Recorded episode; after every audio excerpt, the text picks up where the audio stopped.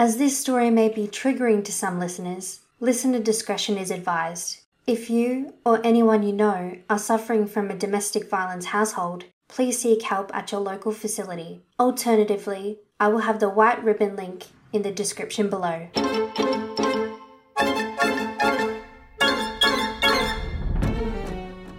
Hello, my beautiful sickos, and welcome back to another episode of Behind the Horror Movie.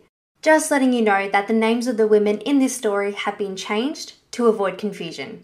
For this episode, we'll be deep diving into the Jeepers Creepers real life killer, Dennis Depew. That serpent headed demon shaking you by the. Jeepers creepers, where'd you get those creepers? Jeepers creepers, where'd you get those eyes? After making a horrific discovery in the basement of an old abandoned church, Trish and her brother Darry watch as their road trip home turns into a heart stopping race for their lives. They find themselves the chosen prey of an indestructible force that relentlessly pursues them.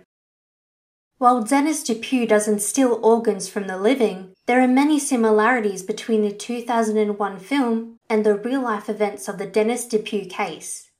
Our real life accounts begin with the exhausted 18 year marriage of Dennis and Marilyn Depew. The pair had raised three beautiful children and were known as the perfect little family. However, behind closed doors, it wasn't a happy life for Marilyn or the children. Dennis was physically and mentally abusive towards his wife, regularly beating her in front of their children, until one day Marilyn decided enough was enough.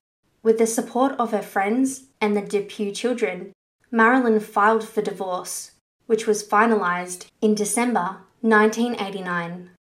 Dennis was granted bi weekly visitation rights. However, the children were often reluctant to spend time with their father.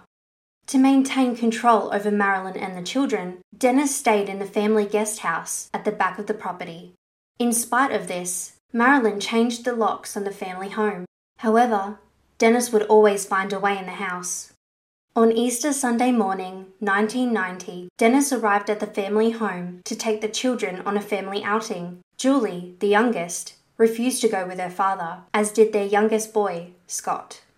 Dennis became enraged at the thought of their children disrespecting him and accused Marilyn of turning them against him.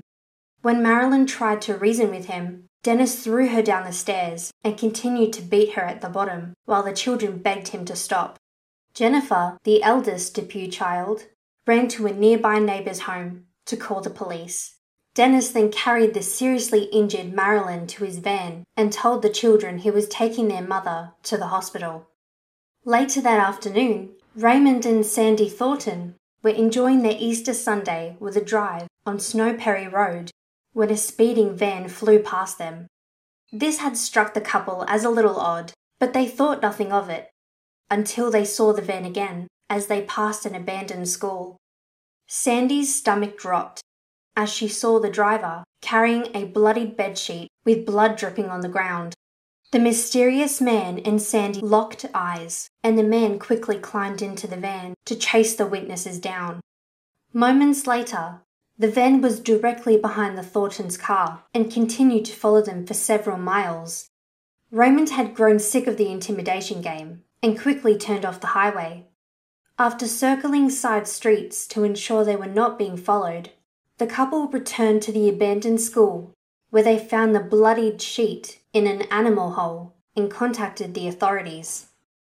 First off, who the fuck are these people? I think they need to stop watching the X Files on their big backed telly.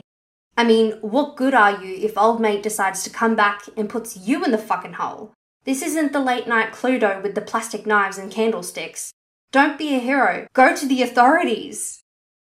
Almost a year after Dennis and Marilyn Depew went missing, on March 20th, 1991, an episode of Unsolved Mysteries aired at 8:30 p.m.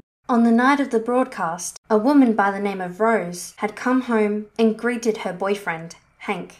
Hank was on edge and told Rose that there was an emergency at his mother's house and he needed to go visit her. He packed several items in a suitcase and a few moments later, he left in his van, Not long after Hank left, Rose watched the television program and realized that Hank was in fact Dennis Depew, a man wanted for the murder of his wife. According to authorities, the tire tracks at the abandoned school belonged to Dennis's van, and the bloody bedsheet carried Marilyn's blood. Two days after Easter Sunday, highway workers discovered Marilyn's body near a deserted road, with a gunshot wound in the back of the head. Dennis had sent 17 bizarre letters to friends and family. In them, he tried to justify Marilyn's death. Rose contacted the authorities and gave them the license plate number to Dennis's van. It wasn't long before Louisiana state troopers had noticed Dennis's van. As they attempted to pull him over, he led them into Mississippi on a 15 mile high speed chase. After police fired at Dennis's back tires, he was forced to stop. After firing three shots at deputies, he turned the gun onto himself and committed suicide. Thank you so much for listening, guys, and a very big thank you to our sources for this week, who will be linked in the description. Please feel free to email us at behindthehorrormovie at gmail.com and don't forget to rate and review us on the iTunes store as this helps us so, so much. Have a great week, stay healthy, stay sane, and I'll get spooked with you next week for more true crime behind the horror movie.